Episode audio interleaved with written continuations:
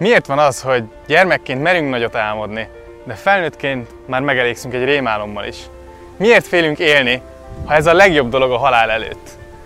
Miért akarunk mindenáron megfelelni másoknak, miközben ők nem fogadnak el olyannak, amilyenek valójában vagyunk? Olyan munkát végzünk, amit nem szeretünk, csak hogy fizetni tudjuk az autót, amivel munkába járhatunk. Túlórázunk, hogy az évvégi bónuszból végre tényleg kipihenhessük magunkat. Két hét álmaink nyaralása, amíg bármit megtehetünk. És aztán jön 57, amíg várjuk, hogy ismét szabadok lehessünk. Hétköznap reggeltől estig a munkahely az otthonunk, és utána is csak a testünk tér haza, a gondolataink hétvégére is bent ragadnak.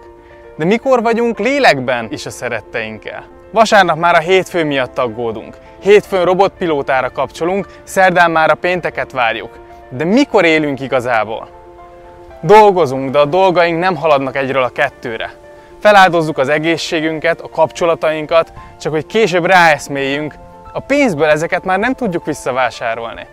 A pénzt keressük, de magunkat elhagyjuk valahol útközben. Az újabb kacatokkal a boldogság látszatát ordítjuk kifelé, befelé pedig már nem ismerünk nézni.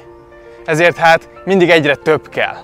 De már nincs időnk, amit cserébe adhatnánk, így a kacatok árát később fizetjük meg, és kénytelenek vagyunk a jövőnket is eladni, hiszen a jelenünk már elkelt. Ahogy Dave Ramsey mondta, olyan dolgokat veszünk, amire nincs szükségünk, abból a pénzből, ami nem a miénk, hogy lenyűgözzünk embereket, akiket még csak nem is szeretünk. Évek telnek el, de valójában nem történik semmi, csak körbe-körbe rohanunk, és keressük önmagunkat, miközben eltávolodunk attól, akik valójában lenni akartunk. A saját életünk börtönébe zárva töltjük a ránk szabott ítéletet, amely életfogytig tart. Az időnket más álmaira áldozzuk fel, hogy cserébe pénzt kapjunk, de az időnket már sosem kaphatjuk vissza. A pénz elfogy, ezért újabb időt kell feláldoznunk, még végül az időnk is fogytán lesz. Hónapról hónapra, évről évre csak próbáljuk utolérni magunkat. Magunkat, akit a tükörben nézve már-már alig ismerünk. Ez volnék én. Ez volna az életem. Egy taposó malom, ahol mások mondják meg, hogy mit csináljak az időmmel. Simon Sinek szerint a stressz az, amikor keményen dolgozunk valamiért, ami nem érdekel minket. Ha keményen dolgozunk valamiért, amit imádunk, azt úgy hívják, hogy szenvedély. Ha feladjuk a vágyainkat, a szenvedélyünket, akkor idővel már csak a bankszámlánk mondja meg, hogy kik vagyunk. Már nem látjuk az örömet és a boldogságot a hétköznapokban, és a nagyságunkat másokhoz viszonyítva határozzuk meg. Hasonlítgatjuk magunkat, és minden alkalommal, amikor találunk valakit, akinek több van, úrá lesz rajtunk a szégyen, és elhatározzuk, hogy az nekünk is meg lesz. Tárgyakban fejezzük ki a személyiségünket, mert a tetteinket már feláldoztuk a tárgyakért. Mindez annyira természetes, hogy ki sem lógunk a sorból. Elfogadjuk, és megnyugtatjuk magunkat, hogy az élet ilyen. A barátaink, az ismerőseink mind hasonló problémákkal küzdenek, és kicsit megnyugtat minket, hogy ebben legalább nem vagyunk egyedül. Így hát folytatjuk, mert nem látunk túl a saját elménk által létrehozott korlátokon. Végül, mikor visszatekintünk az életünkre, nem értjük, hogy hová tűntek az évek. Mikor döntöttünk úgy, hogy nem leszünk szabadok? Mikor mondtunk le az álmainkról?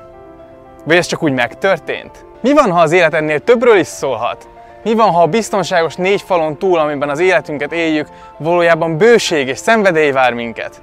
Mi lett volna, ha Walt Disney hallgat azokra, akik azt mondták, hogy nincsenek ötletei, és nincs kreativitása? Mi lett volna, ha a Beatles tagjai elhiszik, hogy nem az ilyen bandáké a jövő? Mi lett volna, ha Steven Spielberg feladja, amikor elutasították a filmművészeti iskolából? Sokan félnek, hogy hibáznak, pedig az egyetlen dolog, amitől félniük kellene, az pontosan maga a félelem. A legnagyobb dicsőség nem abban van, ha valaki sosem val kudarcot, hanem abban, hogyha minden alkalommal újra feláll. Ha így teszel, akkor minden kudarc csak egy újabb mérföldkő lesz a sikerhez vezető úton. Ha abból keresel pénzt, amit szívből szeretsz, akkor soha többé nem kell dolgoznod. És ha azt csinálod, amit szeretsz, akkor nem kérdés, hogy szenvedéllyel csinálod-e. És kitartasz a nehézségek ellenére. Mindannyiunkban van valami különleges, és mindannyian képesek vagyunk nagy dolgokat véghez vinni. Ehhez nem szabad hagynunk, hogy mások véleménye határozza meg, hogy mire vagyunk képesek. Nem szabad, hogy mások mondják meg, hogy mit érhetsz el az életben. Ha igazán teljes életet akarsz élni, akkor át kell törnöd a félelmeidet, és elkezdeni azzá válni, aki lenni akarsz.